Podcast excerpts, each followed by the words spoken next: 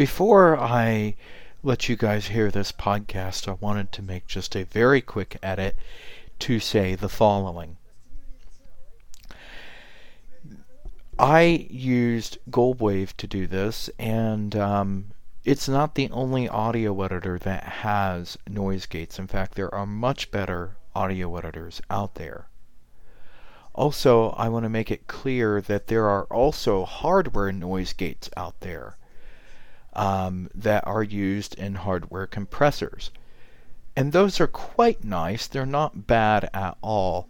But I just wanted to make that clear. Um, hardware noise um, gates are found in hardware compressors, which you normally find hooked up either to interfaces or to mixer boards. Okay, so I just wanted to make that clear. Goodbye, guys. Hi, everyone. Um, Crayton back once again with you. I figured I would um, talk a little bit about noise gates and what they're used for. So I'm actually recording on a headset right now.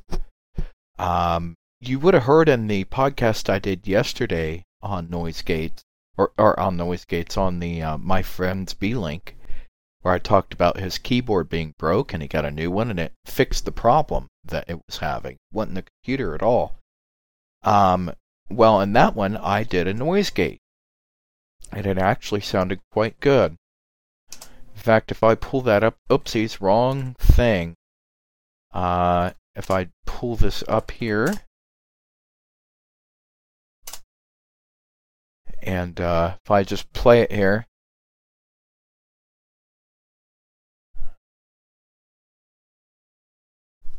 I can hear it, and it, it uh, worked fine.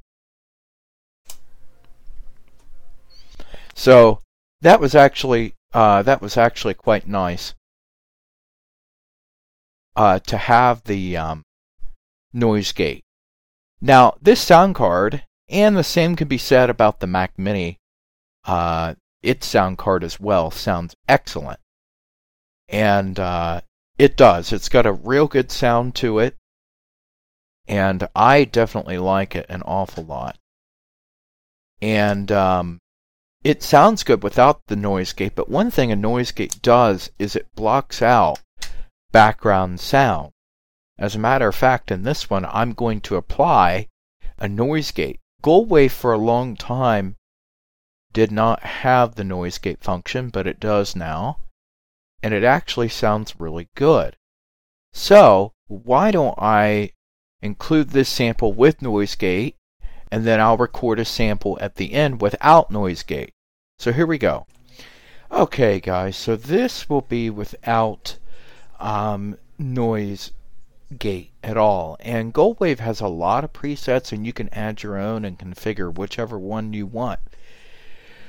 But um, this one actually has uh, no noise gate. Now, when I did the noise gate and applied it, I used the high noise gate function.